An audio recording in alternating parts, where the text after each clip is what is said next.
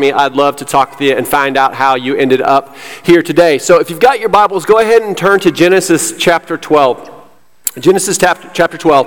And if you're new to church or you haven't been coming here very long, I just want to let you know that that version of the Bible that we use on Sunday mornings is, is, the English Standard Version, the ESV. You don't have to use the ESV, but we're going to be reading a lot of scripture today. And so if you wanted to follow us exactly, um, there's a, on your smartphone, there's an ESV app. It's really great app. You can download it really quickly. But if you're in the NIV or NASB or whatever other B you're in, um, that's great. Uh, so you can stick with that one. Um, just let you know we're going to be reading a lot of scripture today, so it'll match up close enough. Um, okay, so let me just jump in today. Let me ask you guys something. Um, what what? Actually, try to think of this. What is the wisest or most beneficial thing anyone's ever said to you? Think about it for something. Does, does anything pop in your mind? The wisest or most beneficial thing that anyone ever said to you?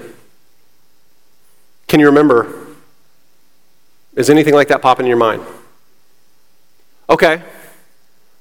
What's the, what's the like the worst, the most negative, the most hurtful thing anyone's ever said to you? Anything popping in your mind now? Right, we're not going to focus on that today, but isn't that human nature? I bet more of you could think of the hurtful thing than the beneficial thing. Is that not true? I'm not even giving you a hard time. That's a whole nother sermon. That's probably a whole other sermon series. We're not going to be talking about that today, but, but it's to make a point. We tend to remember the negative things, but we don't always remember the positive things. It's just who we are. And so, for those of you that, that could remember one of, at least one of the most beneficial, wisest things anyone ever said to you, let's, let's stick with the wise, beneficial thing for a second. If you, if you thought of something, what was the most beneficial thing something said to you last month? Not that long ago, right? Three, four weeks ago. What was the wisest, most beneficial thing you, you heard, you felt, someone said? Can you think of anything? A month ago? It's not that long. I'm sure there was things that you heard that were good in, a month ago, right? But can you think of it? Anybody? I'm getting a few nods, not very many. Most of them are like either blank looks or like, uh, I don't think so. Okay, how about this? What was the best thing, most beneficial thing, wisest thing somebody said to you in January of 2020? Now, I lost everybody in the room on that one, right? January 2020. It's not that long ago, year and a half ago. Something, something, somebody really awesome said to you right before COVID hit. Right, I'm trying to make the point of we don't remember things, do we? Even some of the best things. I said for some of you, what's the most beneficial, wisest thing, or at least one of the most wise things anyone has ever said to you? And it's like, hmm. Do you know how many people have said wise things to you in your lifetime? But we can't think of one because, listen, that's just who we are. We forget things, we don't hold on to things. And so um, I thought a lot about today, about our series on Exodus. If you haven't been with us, we're in the last week. Welcome to Freshwater. You're at the very end of the, the, the sermon series, right? So it's actually a good time for you because we're going to be wrapping up one and we're getting ready to start another one, right? But I, I, was, I was thinking, like, this is the last week. This is the recap. This is wrapping up the whole series. I had a lot of different things that I thought maybe we could do, maybe I could say, but, um, but then I remembered our human nature. And I know that God did a lot of really good things in our people's hearts through this series. 34 weeks. This is the 34th week. I know God spoke to you and stirred in your heart, and there were weeks that you walked out of here thinking, man, I know I can do this for the Lord, or I got, I got to believe in God in this, or God just convicted you or stirred in your heart, drove you to repentance. All of these great things have happened over the last 34 weeks, and I bet you can't remember most of them. This is who, that's just who we are. And so here's what we're going to do today. We are going to read a lot of Scripture. I'm going to preach some. I'm going to teach some. But today is going to be a day where we're going to read scripture to remind us of who God is, to remind us of what God has done, and to remind us of who we are in Him. Because here's the, here's the thing I just proved it to you. No one is going to remember my sermons five years from now. Maybe there'll be one that you'll remember fondly and you'll go back and listen to or something. Maybe one. But you know what's going to stand the test of time? Exodus. God's word. God's word will not be forgotten. My words are going to be long forgotten. And, and, and 20, 30, 40, 50 years from now, and 100 years from now, nobody's going to remember my name. But we're still talking about the book of Exodus 4,000 4, years later. Amen? So we're just going to walk through Scripture. We're going to start at the beginning. We're going to walk all the way to the end. I'm not going to read the whole thing. We're going to pick select passages, right? And because I, I, want you just to be reminded, I want you to have your heart stirred. And if you're here for the first, first time, I want you to see what we walk through in this book of Exodus and maybe have your heart stirred today so that we can walk out of here not focused on what I said, but focused on what God's word said and the things that we can hold on to. That's what we're going to be doing today. So the reason I had to turn to Genesis 12 is we're going to start with the covenants that God made with Abraham, the promises that God made to Abraham. I want you to hold on to these. I want you to know where these are in the Bible. Because basically, all the promises that are being fulfilled in Exodus are made right here in Genesis 12, 15, and 17. They're all either being fulfilled in Exodus or they're beginning to be fulfilled in Exodus, and that will be pulled through the rest of the Bible all the way to Jesus and all the way into when Jesus returns. Like this is this is not this is the story of the Bible that we see playing out in Exodus. So I want you to be, be able to hold on to those things. And as we go through these verses, I'm going to point it out, but I want you to see the themes, the themes of Exodus. God's covenant faithfulness, that God is faithful to you. God is always faithful to you. Our second theme, God's deliverance, that God delivers his people. He is for his people. And then God, our third theme of God's presence. God is with you, Christian. If you are in here and you're a believer in Jesus Christ, if you have faith in God, he is with you, he is for you, and he wants to be with you.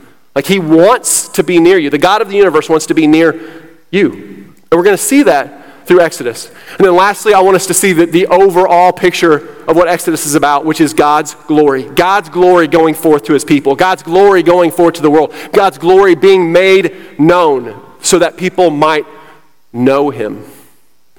You'll see that in Exodus. What a beautiful thing. God's glory wants his, God wants his glory to go forth, not just so people will worship him or know him or somehow he needs people to come to him. No, God's glory going, going forth leads to people knowing him drawing near to Him, becoming more like Him, being molded and shaped into His image.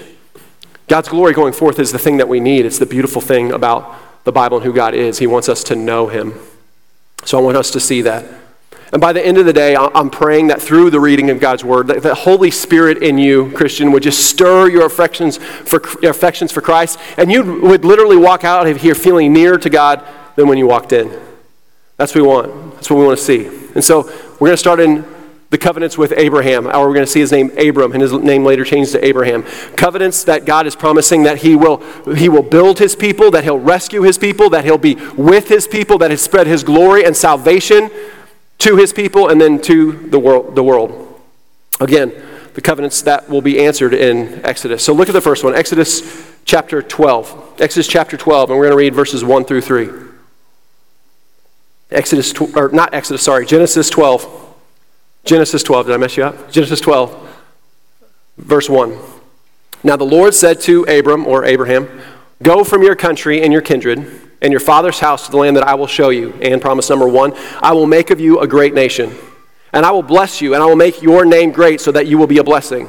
And I will bless those who bless you, and him who dishonors you I will curse and in you all the families of the earth shall be blessed. Do you already see how these are being, a lot of these are going to be fulfilled in Exodus? I'll make a great nation out of you. I'll make a great people out of you. Remember, Abraham was a guy who couldn't have kids. Old man, couldn't have kids. Yet God said, not only am I going to give you a son, but I'm going to make a great nation out of you. And I'm going to bless people who bless your nation, who bless you. And I'm going to curse those who dishonor you. We also see that play out in Exodus too, don't we?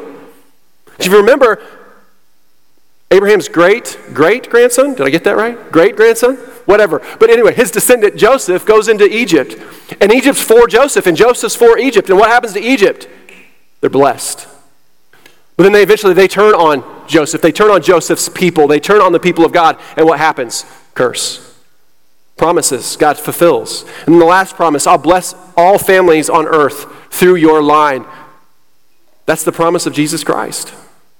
Jesus comes through the line of Abraham, through the people of God. Eventually, every nation on earth can believe and have salvation through Jesus Christ. God's making big promises. Flip over to Genesis 15. Genesis 15. And we'll look at verses 13 and 14. Verses 13 and 14 in Genesis 15. That says this Then the Lord said to Abram, Know for certain that your offspring will be sojourners in a land that is not theirs, and will be servants there. Where's that? Egypt and they will be afflicted for 400 years. How long were Israelites in Egypt? 400 years. But I will bring judgment on the nation that they serve, and afterward they shall come out with great possessions. We're going to see the judgments. We're going to see that they come out with great possessions, right? God's making these big promises, very specific promises, at least 500 years before the, the Exodus actually even happened. And then turn to Genesis 17. We'll read verses 7 and 8 and Genesis 17, verses 7 and 8. It says, And I will establish my covenant between me and your offspring after you throughout their generations for an everlasting covenant, to be God to you and to your offspring after you. And I will give to you and to your offspring after you the land of your sojournings, all the land of Canaan, for an everlasting possession, and I will be their God. Just in this, we see God already saying, I'm going to be faithful to you. I'm going to keep my promises to you. Everlasting covenant. That's the Old Testament really means old covenant, like the, co- the covenant the people are going to agree to, right? God's saying, I'm going to be faithful to you. I'm going to have a covenant with you. He's like, I'm going to, he's promising to deliver the people. You're going to be in a land that's not yours, but I'm going to deliver you there. And God's promising, I'm going to be with you. I'm going to give you a land of your possession. And listen, the land in Canaan, the promised land, is really about God being with his people. A land where he will be their God and they will be his people. God's promising his presence among his people. We see all this just in Genesis and then we immediately see it start playing out in Exodus. Flip over Exodus 1. And we'll see the first promise immediately fulfilled right at the beginning in verse 7. Exodus 1, verse 7 says this But the people of Israel were fruitful and increased greatly. They multiplied and grew exceedingly strong, so that the land was filled with them. Did that not fulfill a promise right away? From Abraham and his wife that couldn't have a baby to a great people, to a great family, as Joseph comes in with his family, and now they're an enormous people group, just as God would promise. God had promised. But it caused a problem in Egypt, didn't it? They got so big, they got so, they were so fruitful, they multiplied so much that Egypt started to fear them. Feared that they might partner with the nations around them and try to cause trouble for Egypt. So what did they do to the people? They enslaved them. They were a people of blessing when they came into Egypt. Joseph brought blessing to Egypt, and Egypt blessed Joseph's family, just like God promised. But then they turned on them, they enslaved them, and it still didn't stop their growth. So then, after their growth still was going, what, what did Pharaoh decide to do? Kill the firstborn sons which is how Moses ends up in the Nile, right, in that basket. Moses' mom has him, knows that Pharaoh's going to kill him, so she puts him in the basket and just prays to God, God, take care of him. Then Pharaoh's daughter finds him, takes him up, and makes Moses basically an Egyptian. He's a Hebrew, he's an Israelite, but she raises him in the house of Pharaoh. And so Moses grows up with this kind of torn identity, right? He's, he's kind of half Egyptian, half Hebrew, and he doesn't know what to do with it, obviously, because one day he sees one of the slaver Egyptians beating a Hebrew, beating an Israelite, and what does he do? He kills them and buries them in the sand to try to hide it. Moses, the hero of Exodus, the hero of the Jewish people, really? Like before, before Jesus, even to this day, for the Jewish people, there's Moses and Abraham. Who's, who's greater in the sight of the Jews? I don't know, but that's at the top Moses and Abraham. Moses is a murderer, and so he has to run. Right? Anytime you think you're too far from God, you remember one of the greatest men in the Bible was a murderer. You're never too far gone which God's going to prove to Moses in here in just a minute. So Moses, Pharaoh's trying to kill Moses now because he's murdered one of his men. He runs. He has to run. He leaves Egypt, the only place he's ever known. He's left both his people. The Egyptians are kind of his people. The Israelites are definitely his people. And he runs and he ends up in the land of Midian, where he, down south, where he meets his wife. And he meets his father-in-law, Jethro, the priest of Midian. And he becomes a shepherd. And in this society, a shepherd's basically the lowest rung of society. From a prince of Egypt to a, to a felon, to a murderer, and a shepherd. And so at the end of Exodus 2, we kind of see where things lie. Look at the end of Exodus 2 in chapter, Exodus 2, verse 23 and 25, 2 through 25. Exodus 2.23 says this, During those days, many, during those many days, the king of Egypt died, and the people of Israel groaned because of their slavery and cried out for help. Their cry for rescue from slavery came up to God, and God heard their groaning. And God remembered his covenant with Abraham, with Isaac, and with Jacob. God saw the people of Israel, and God knew. I've always loved that phrase, God knew. Not just that he knew about their suffering, but God knew them. They're his people, and he's made promises to those people. So he's going to come deliver those people, just as he promised he would. How did God accomplish that? Well, remember one day that guy Moses, right? That shepherd, that murderer, that nobody now, is walking shepherding his flock and he sees a burning bush. And God begins to speak to Moses through that burning bush.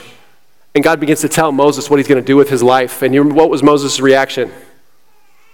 Anyone but me. Basically, God, don't you know who I am? I can't speak well. I can't do this thing well. I've run away. Like, why would you choose me? Don't choose me. I don't want to. I don't want to do this thing. You don't feel adequate to do the things that God's called you to do. Well, welcome to the club. Moses, Moses felt the same way. If Moses felt that way, it's okay that sometimes you don't feel like you're enough, that you don't feel like you're good enough. It's okay, you're not. He's going to tell him what that, you're going to see that Moses isn't good enough. It's not about him being good enough, it's about God. So this is what in Exodus 3, verse 7. Exodus 3, verse 7 is Moses is having this debate with God about how he's not good enough and how the people won't listen to him and how he can't do this. This is what God says in Exodus 3, verse 7.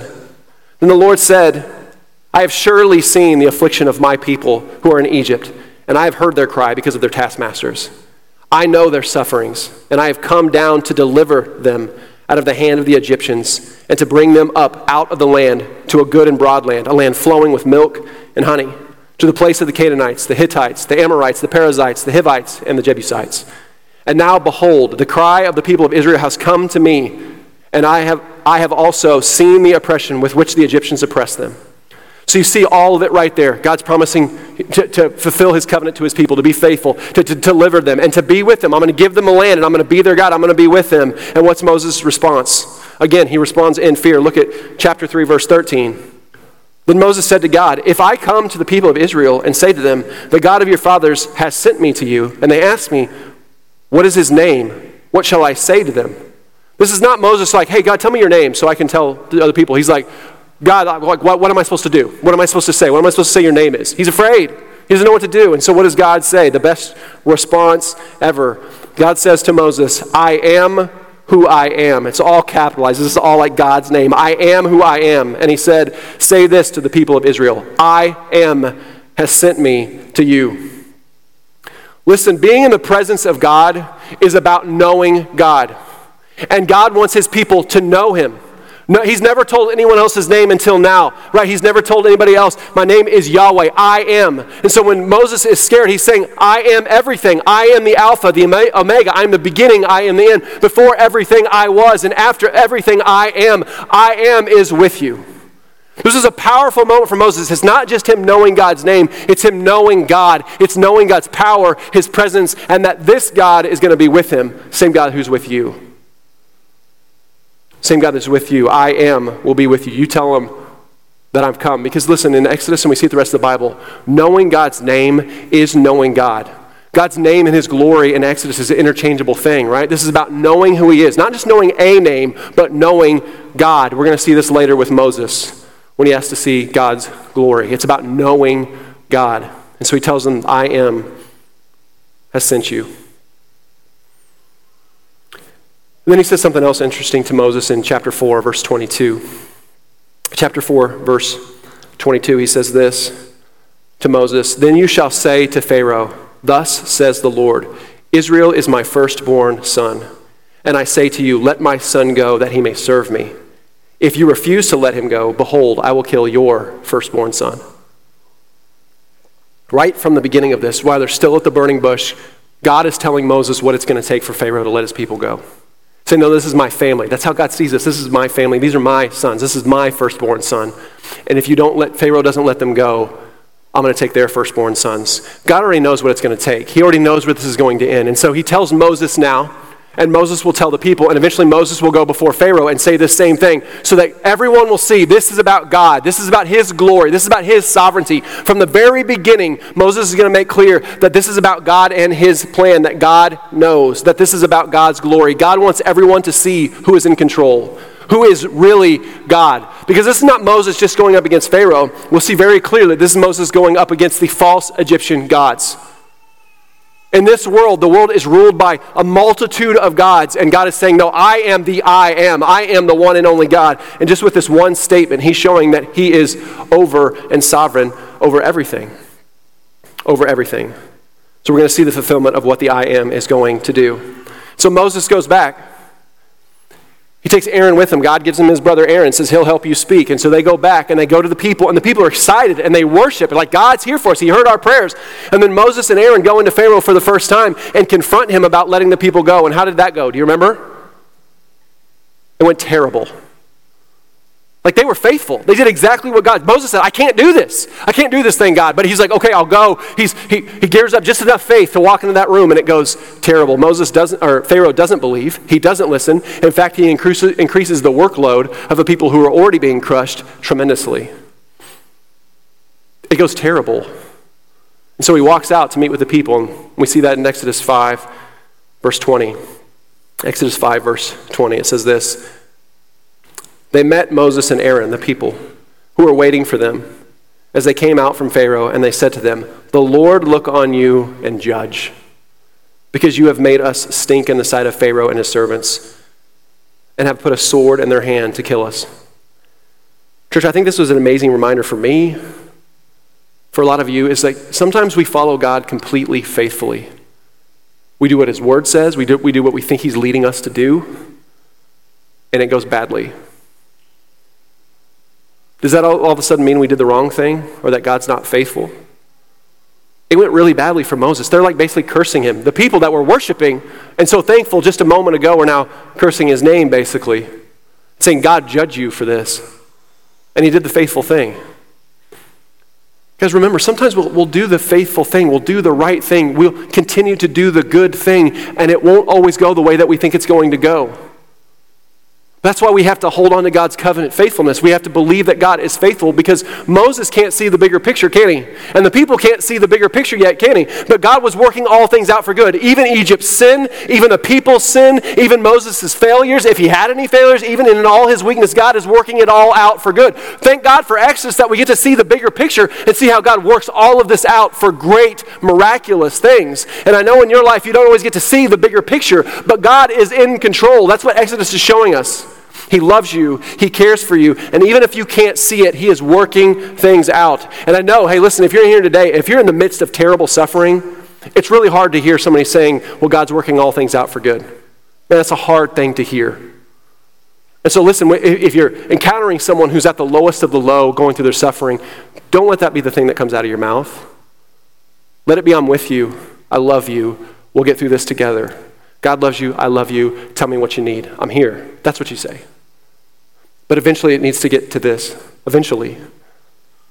God loves you and He's working all things out. Trust Him, have faith in Him. And we see this even with Moses. It seems it couldn't get any worse. And then God kind of encourages Moses, He encourages the people, and kind of gives us the heart of the book of Exodus in Exodus 6, verse 2. Let's look at Exodus 6, verse 2. We're going to read through verse 8. This is really what this book is about. This is the heart of the book. Exodus 6, verse 2. God spoke to Moses and he said to him, I am the Lord. I appeared to Abraham, to Isaac, and to Jacob as God Almighty. But by my name, the Lord, I did not make myself known to them. I also established my covenant with them to give them the land of Canaan, the land in which they lived as sojourners. Moreover, I have heard the groaning of the people of Israel, whom the Egyptians hold as slaves, and I have remembered my covenant. Say therefore to the people of Israel, I am the Lord and I will bring you out from under the burdens of the Egyptians, and I will deliver you from slavery to them, and I will redeem you with an outstretched arm and with great acts of judgment. And I will take you to be my people, and I will be your God. Then you shall know that I am the Lord your God, who has brought you out from under the burdens of the Egyptians. And I will bring you into the land that I swore to give to Abraham, to Isaac, and to Jacob. And I will give it to you for possession. I am the Lord. God is faithful to his promises. God is with those who trust him. And what we're really seeing in this story, and what he's saying right here, I'm going to deliver you from the kingdom of Egypt. I'm going to deliver you from the kingdom of slavery into my kingdom. That's, what, that's why we call this kingdom to kingdom, because that's what God does. That's what God being a deliverer means. He's done the same thing for you, hasn't he? Like we were lost to the kingdom of Satan. We were lost to the, to the slavery of sin. That's what we're lost to. That's what the Bible says. You are enslaved to sin. You are incapable of moving past it. You are in the kingdom of the enemy, in the kingdom of Satan, whether you know it or not. But God came to rescue you, to save you, to deliver you into his kingdom. The kingdom of peace, of joy, of the newness of life. Listen, God wants you to have newness of life. He, he wants you to have peace.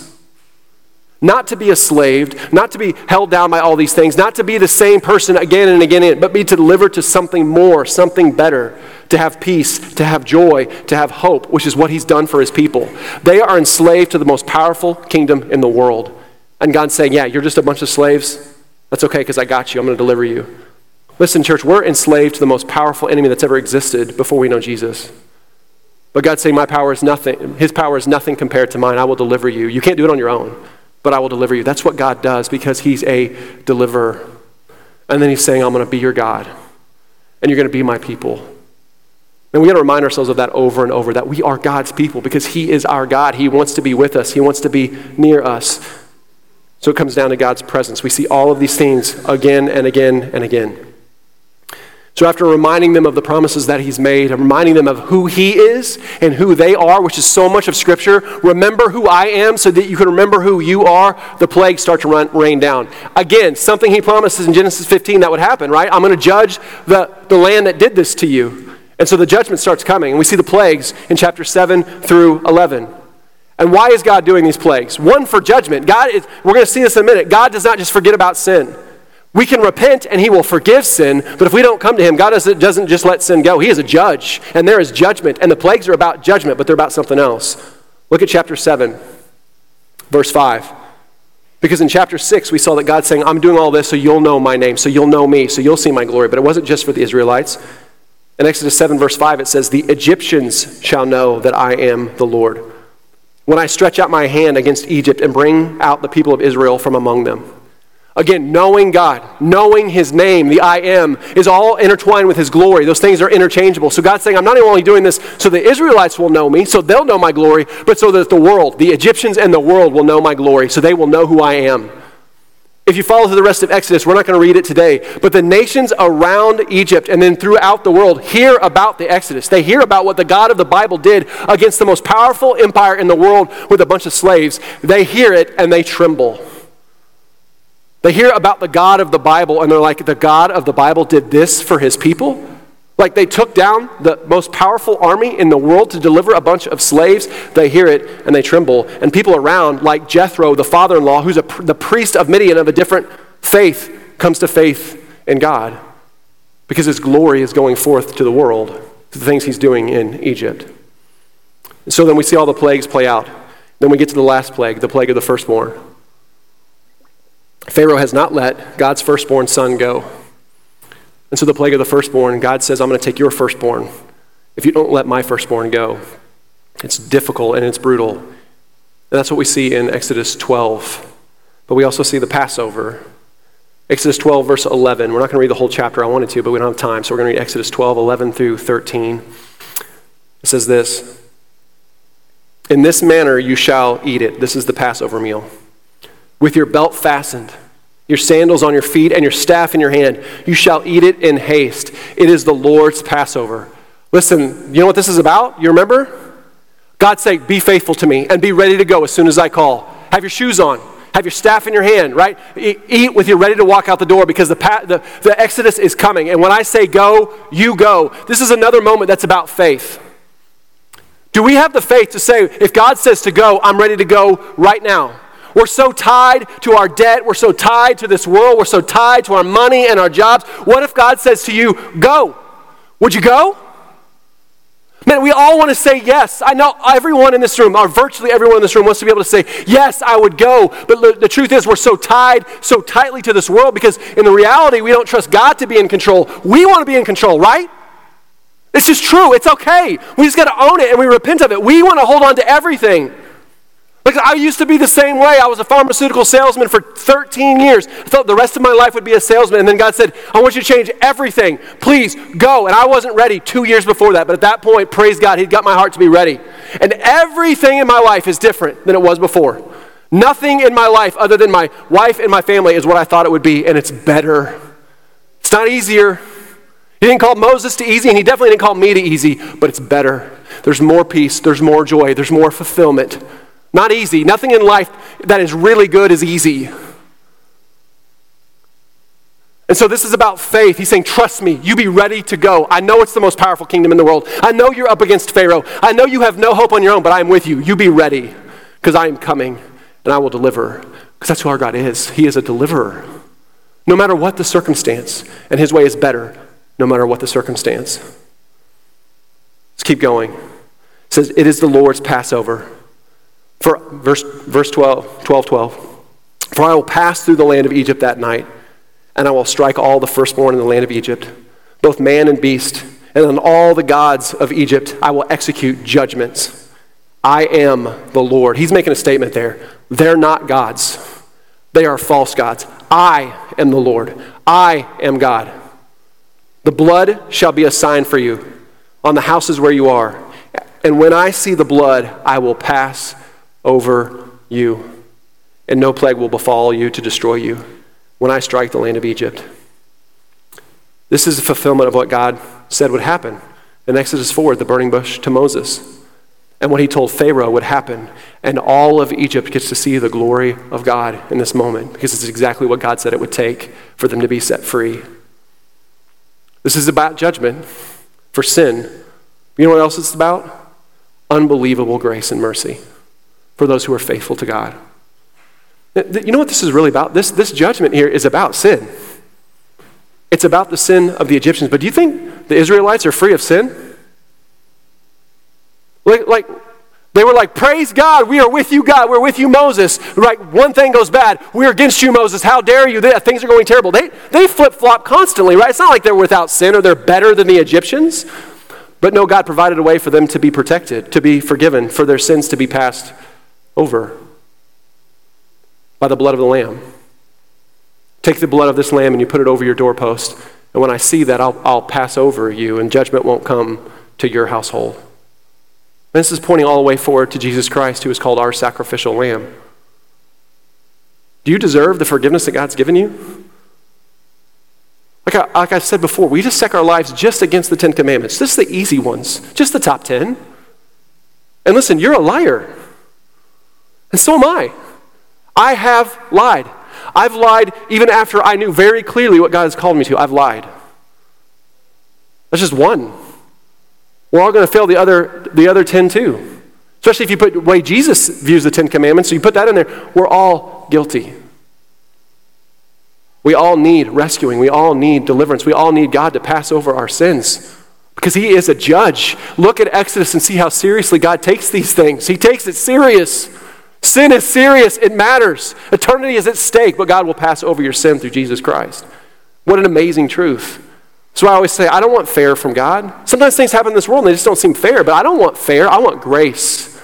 I want mercy. I want forgiveness for things I know I don't deserve. And that's who our God is for those who have faith in Him, those who trust in Him, those who believe in the blood of the Lamb will cover their sins.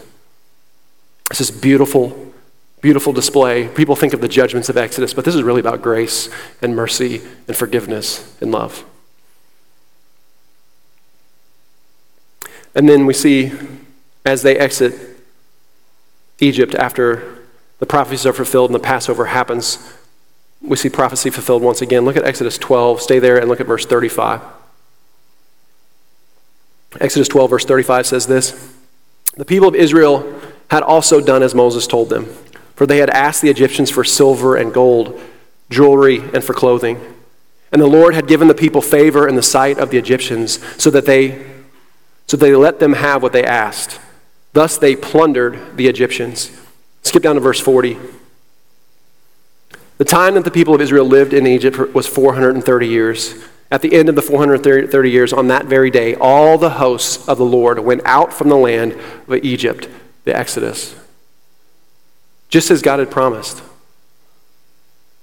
You're going to leave with great possessions. The man, they plundered the Egyptians gold, jewelry, everything that they needed, and way more. And after 400 years, a little over 400 years, God was faithful. He said, This is what's going to happen. You're going to be in a land that's not your own, but you're going to plunder. You're going to have everything that you need. I'm going to take care of you, and then you're going to leave after 400 years. It's exactly what we see happen. Promises from over 500 years before. So they leave and they start heading out into the desert. And for the first time, we really see God begin to be with his people, for his presence to start to come near. Look at Exodus 13, verse 21 and 22. Exodus 13, verse 21 says this And the Lord went before them by a, by a pillar by day and a pillar of cloud to lead them along the way, and by night in a pillar of fire to give them light, that they might travel by day and by night. The pillar of cloud by day and the pillar of fire by night did not depart from before the people. So already, like they've not had this before, right? God is with them. He's like out there in front of them so often, even in Genesis, but particularly in Exodus, God's presence as seen as smoke and fire. Right? And so with smoke and fire, he's leading his people. His presence is, his glory is leading his people to where they need to go. They don't know where they're going, but he's leading them forth. He's leading them forth. And then again, Exodus 14, verse 18 tells us, shows us again what this book is really about. Verse in Exodus 14, 18, and the oh wait, you know what? I skipped ahead. Hold on. Before that, look at Exodus 14, 4. Exodus 14, 14. Are you with me? I've said seven different things. Exodus 14, 14. I love this. The Lord will fight for you. You only you and you have only to be silent. The Lord will fight for you and you have only to be silent. Do you remember what's happening by this point? Why he says that? You know that that empire's army, the greatest force in the world, Pharaoh's changed his mind. He's chasing the people down.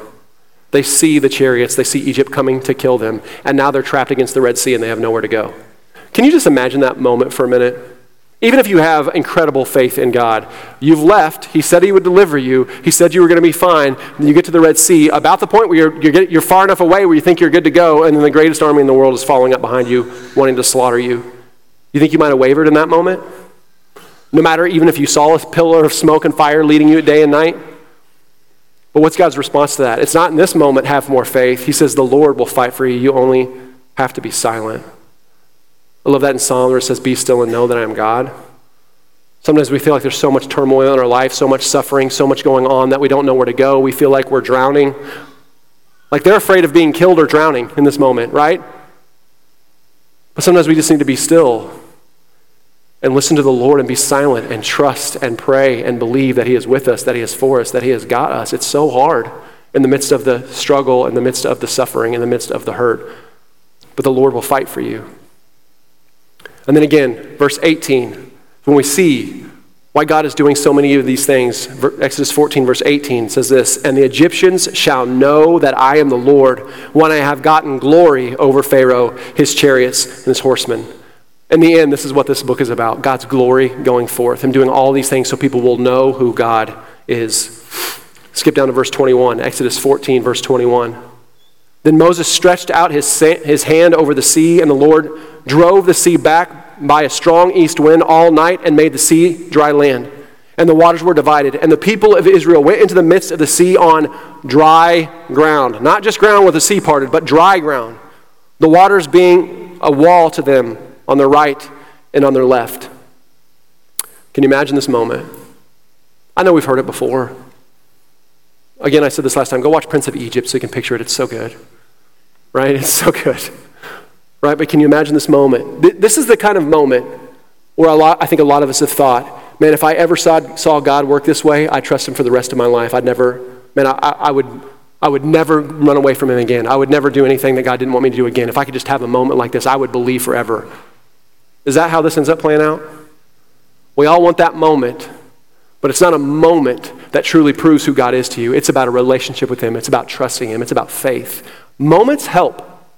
Moments can help. Some of us have had moments in our life where God has done something that is unexplainable, that we know He was with us, that He did the miraculous, and they do help. I'm not saying they don't help. That's why Jesus did miracles to prove who He was, right? But they're not the thing that sustains you. They're not the thing that really shows you who God is. God can show his power, but this is about a relationship. This is about knowing, knowing God. Not just seeing what he can do, but knowing God. But this is a powerful moment, man. This is a powerful moment. Skip down to verse 30 in chapter 14. Chapter 40, or chapter 30, verse 14. Chapter 30, verse 14. Thus the Lord saved Israel that day from the hand of the Egyptians. And Israel saw the Egyptians dead on the seashore. Israel saw the great power that the Lord used against the Egyptians, so the people feared the Lord, and they believed in the Lord and his servant Moses. Even to this point, I think there's still doubt in a lot of the people. But you know what? As we've talked about, some of the people that left very likely were not Israelites. Some of the Egyptians left with them, some of the other people from that, that left with them. And so in this moment, it really just proved to them once and for all that he is the I am, that he is God. It solidified in their hearts who God really is. So they head off into the desert. And pretty much right away, they start complaining about certain things, like we don't have enough to eat, we don't have enough meat. I think to the point where some people even said, Why don't we go back to Egypt? We had meat there. Remember how they were slaves eh, and they got treated terrible in Egypt? So, what does God do? He's faithful. Exodus 16, verse 4. Exodus 16, verse 4. Then the Lord said to Moses, Behold, I'm about to rain bread from heaven for you. And the people shall go out and gather a day's portion every day, that I may test them, whether they, whether they will walk in my law or not. So even in this trek throughout the desert, they had to rely on the Lord. He's providing bread from heaven. Crazy. I mean, if that ever happened to you, you'd never turn to the Lord the rest of your life, right? You'd never go to your own way if God would provide bread from heaven. That's amazing. And it was amazing. But also, he says, I'm going to give them enough for a day. Don't let them take any more. It actually goes bad if they take more. Because it's still about faith, it's about trusting God today. Church, there's so many in this, in this room that buy stress from the future. You buy anxiety from the future about what could happen, what might happen, what you think will happen. When the, the scripture teaches God's given you what you need today, He's given you enough grace for today. I'm not saying don't plan for the future. Don't think about the future. I'm not saying that either. Scripture doesn't teach that either. But so many of you are anxious, fearful, stressful, worry all the time. Your days are ruined. Your family time is ruined. Your relationships, at least in part, are less than they could be or we're ruined because you don't trust God today. But God says, I'm with you today. You've got all you need today. Let me worry about tomorrow. You can't control it. You can't determine what's going to happen then. I know what's going to happen then. You trust me today. This bread is not just bread to prove that God provides for his people, but it's about them learning to trust him every day, every step along the way. When things are awesome, and when things are difficult. Because it was difficult. You think it'd be easy trekking through the desert, even though you've been set free? You know, there's an army that comes to attack them and tries to kill all of them, an army that should have killed them, but because Moses had his hands in the air, that staff raised once again, they won the battle because God was with them. Do you think that would be easy? This isn't about easy. But God says, still, trust me. And God does other miraculous things, like bringing water from a rock and defeating a super powerful army with a bunch of slaves who don't even know, have never been trained to fight ever, but they win because God's with them. Don't buy stress and fear from the future. God's given what you need today. He's given what you need today. Then in Exodus 19, verse 4, we really kind of see the purpose of what God, what God wants for his people. I would say what God wants for you. Exodus 19, verse 4 says this You yourselves have seen what I did to the Egyptians, and how I bore you on eagle's wings and brought you to myself. Now, therefore, stop there. I want you to see even here, this is not about what they did, right? This is about what God has already done. And so he's asking them to respond. Your faith is not about if you do this, God will do this thing for you. Even here, the Egyptians, the, the Israelites, man, they've proven to be fickle people again and again. They don't deserve this kind of love. But God says, because of who I am, because of what I've done, because I bore you on eagle's wings and brought you out, therefore, now, therefore, because of that, now, therefore, if you will indeed obey my voice and keep my covenant, you shall be my treasured possession among all peoples. For all the earth is mine, and you shall be to me a kingdom of priests and a holy nation. These are the words that you shall speak to the people of Israel. I love how God describes his people treasured possession. And so often when I talk to people about God, it's like Uh, you've heard me say this before, but I have to say it again and again. It's like they view God as this distant God that puts up with them and has to love them because Jesus died for them. And because Jesus died for me, I'm terrible and I'm the worst person ever, but Jesus died for me, so God has to love me. How does he describe his people? A treasured possession. Other places, my beloved.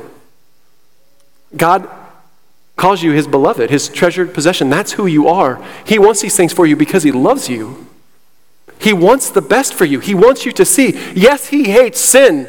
He hates sin so much that his son had to come die on a cross to pay for it. That's how serious it is. But he loves you so much that his son came and died on a cross to set you free from the slavery of sin, to set you free from believing that you're not good enough and focused on that. He, he set you free to not be a sinner anymore, but to be a saint to be his child, to be his sons and daughters, to be his people. That's who God is.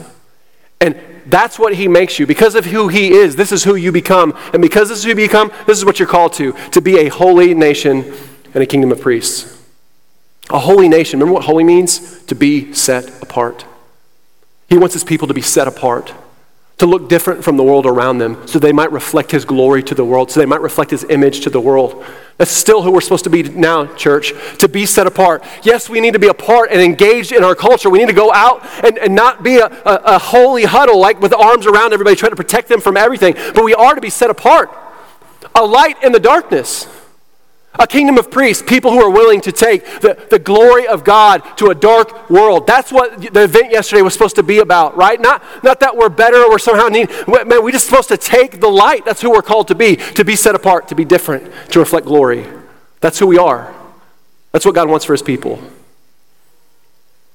So the people hear all this, and they hear a lot of God's commands. And then Exodus, Exodus 19, verse 7 and 8, they agree to it.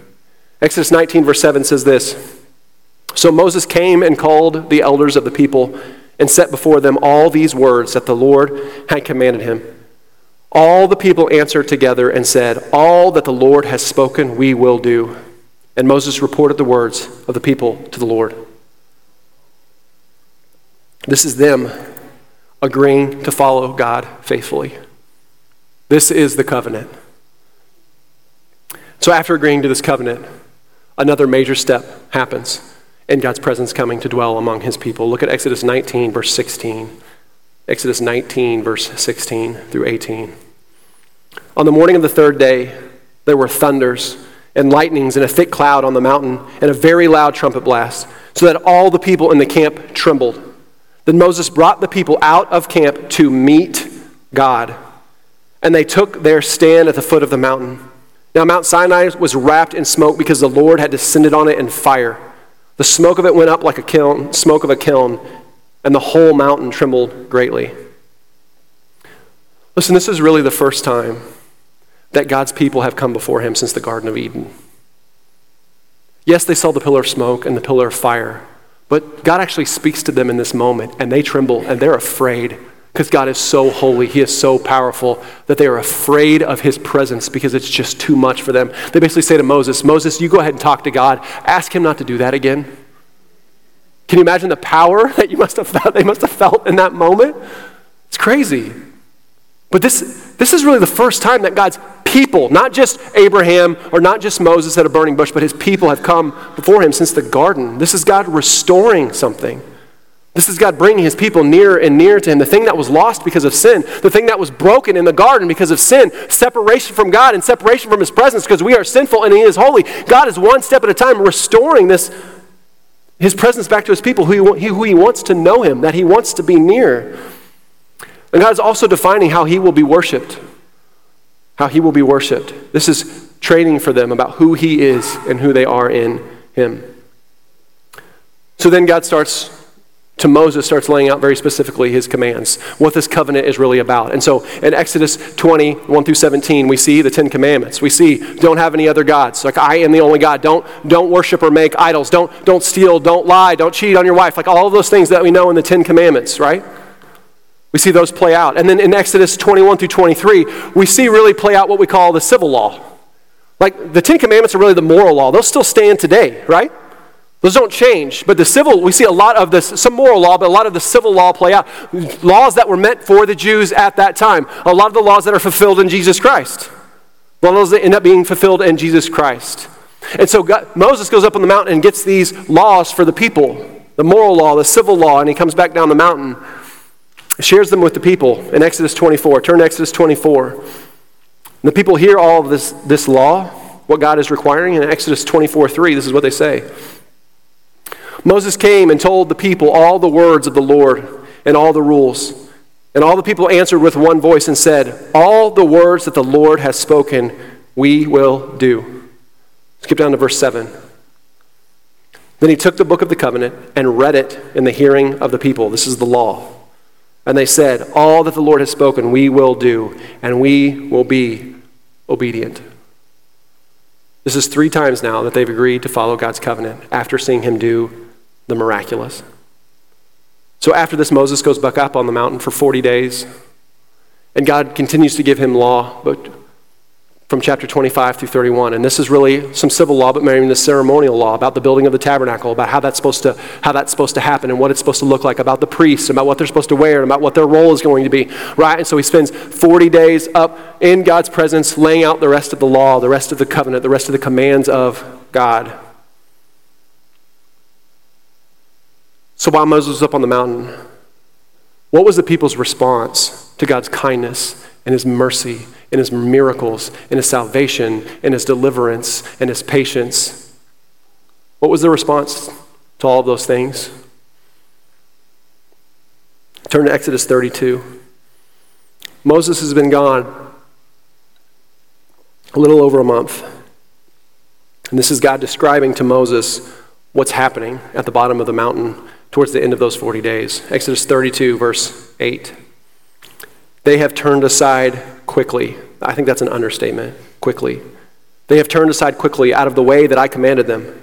They have made for themselves a golden calf and have worshipped it and sacrificed to it and said, These are your gods, O Israel, who brought you out of the land of Egypt. And the Lord said to Moses, I have seen this people, and behold, it is a stiff necked people. They agreed to the covenant three times. They'd seen God do miraculous things way more than three times. Right? It's the miraculous things that prove to us who God is, right? That's what keeps us faithful, right? How quickly they turned, how quickly they decided they wanted to worship their way, how they wanted their life to run their way, how they, they wanted to worship a God who did things their way.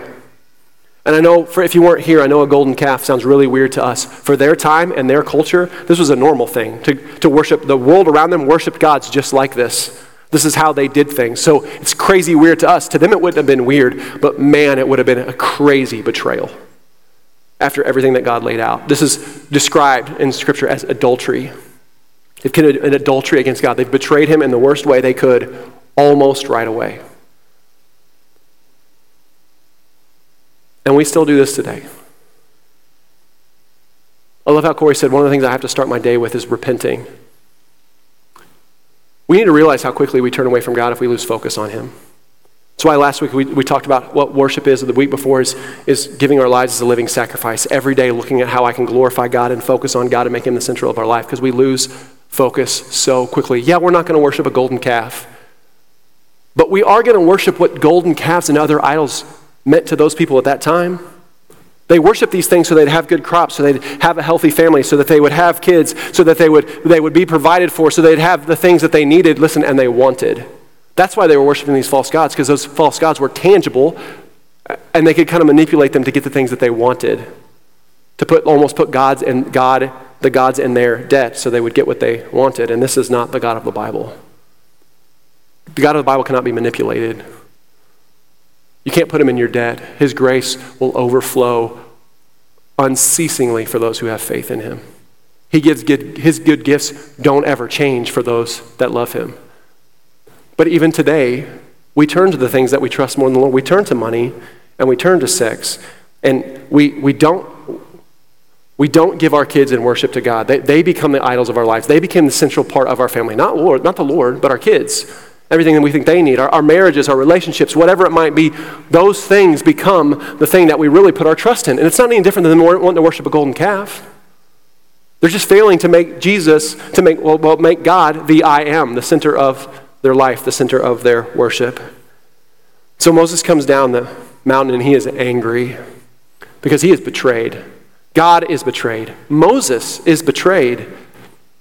Yet what did Moses do? He interceded for the people in the midst of their betrayal and sin. Oh, church, if, this is, if we could live this way. You know, this murderer, there's nobody shepherd. God has grown so much now, he's leading over a million people. And when he is betrayed in the worst way possible, when God is betrayed in the worst way possible, what does he do? He intercedes for them in the midst of their sin because he loves them.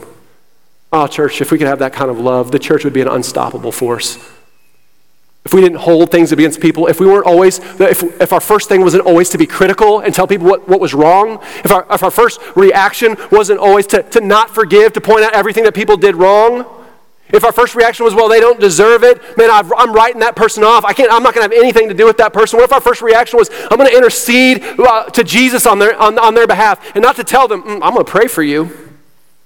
You ever done that?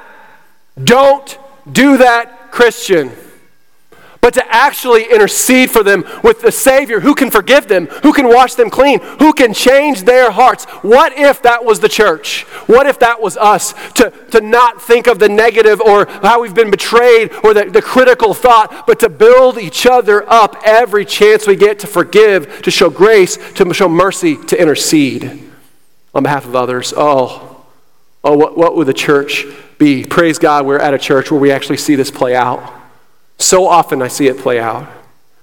But what if this is who we were? Moses intercedes in the midst of that struggle. But in the midst of that struggle, man, this is hard for Moses, right? Can you imagine how hard this is to lead these people?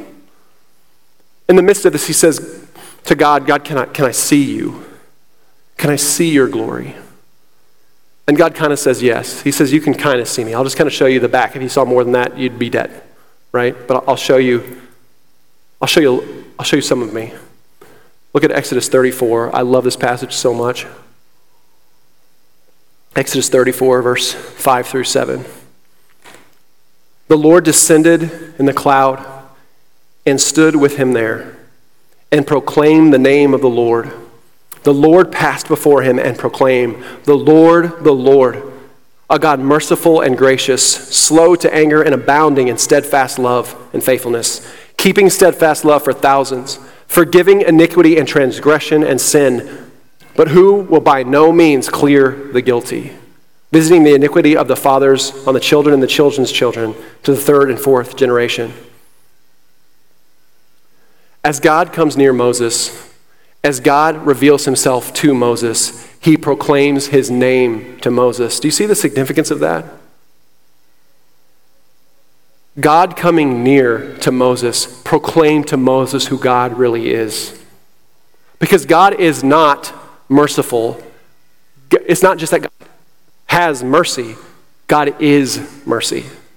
It's not just that God has grace and forgiveness. God is grace and forgiveness. So as that Moses draw, drew near to God, he saw these things. He knew these things. These things were proclaimed to him because God's name proclaims his glory. This is what I'm begging you to do. This is why I want you to draw near to God. It's not that God needs your glory. You need God's glory. You need God to proclaim His name to you so you'll really know mercy, so you'll really know grace. Not just know it in your head, not just know that you have it in Jesus Christ, but to feel that God is grace. He is mercy. He is love. You are His beloved. You experience God when you draw near. That's what His glory is about. This is why God is calling people to worship Him and to experience His glory because this is what you get to know. This is what you get to see. This is who you get to be when you draw to glory like this. Oh, what a good and gracious God we have. This is what he wants for us. This is what Moses experienced when God showed, him, showed himself to him. And we have more than Moses. Through Jesus Christ, we are the temple of God. His presence is with us. We can know more than Moses knew by drawing near to God. We can know him. Oh, church, if you would just long to know him, everything would change. In chapter 35 through 39, we see the building of the tabernacle, the place where God's presence will dwell on earth with his people. And we, right before this, we see the people forgiven. And we see God restore his covenant with his people. He welcomes them back as his family. And hear me, I said this before the people know what they've done. They know how they've portrayed him. They, they've seen the consequences of their actions, but God welcomes them back and they worship him. And what does that worship lead to in the building of the tabernacle? The people give so much for the building of the tabernacle, the place where God's presence will be among them, that Moses has to tell them to stop giving. That their generosity was so radical, they had to tell them to stop giving. And it wasn't just their money. Remember, they gave their time and their resources. The whole community, when they worship God, when they experience God, when they experience truly His forgiveness and His grace and His restoration of the covenant that they know they didn't deserve, they knew it.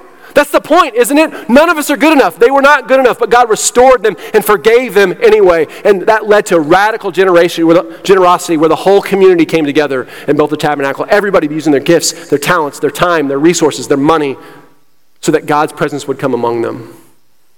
It's beautiful. It's what the church was really, it's such a good reflection of what the church should be.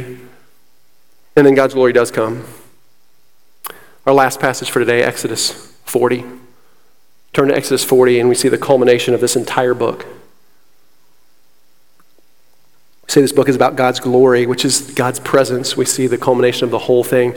Exodus 40, verse 34 and 35. Then the cloud covered the tent of meeting, and the glory of the Lord filled the tabernacle.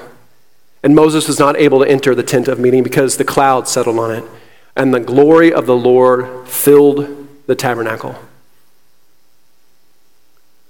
Church, what, ha- what had not happened since the Garden of Eden? What had not been possible since sin ripped away the presence of God from us? God's presence had come to truly dwell among his people for the first time. This is such a big deal. This is not just some Old Testament story. This is the beginning. This is the foundation. This is the bedrock for what Jesus Christ would give to us. Because I'm going to make a bold statement. I don't think the most important thing that Jesus gave to us was salvation. What he gave to us is God. This was about God Himself being given to us, the presence of God to know God and for Him to know us. Jesus made us clean on that cross. He was the sacrificial lamb that washed away our sin. And not only that, He not only took our sin, but He gave us His righteousness, gave us His holiness so that we could come into the presence of God where we don't need a tabernacle. There's no veil divi- dividing us between us and God, that God's presence will come and live with inside of us. We can, as Jeremiah 31 says, know God, for who He is will be written on our hearts. That's what we have been given. That's what they couldn't understand in the Old Testament. Church, this is not some Old Testament ancient story, but we're New Testament believers. This is the story of God. This is the story of redemption from Genesis 1 all the way to Revelation 22. This is the story of God, not your story, not my story. The story of God and his redemption of his people, who he calls his beloved, that he wants to be near to, that he wants to be close to. This is about a plan of redemption, about God delivering us now and delivering us that one day when he comes and welcomes us into heaven when all things are made new. It's about Him restoring us into His glorious presence forever. So I just want you to walk away and remember today listen, church, God is faithful to you. Through the highs and the lows, even when you don't see, God is faithful to you, and He always has been.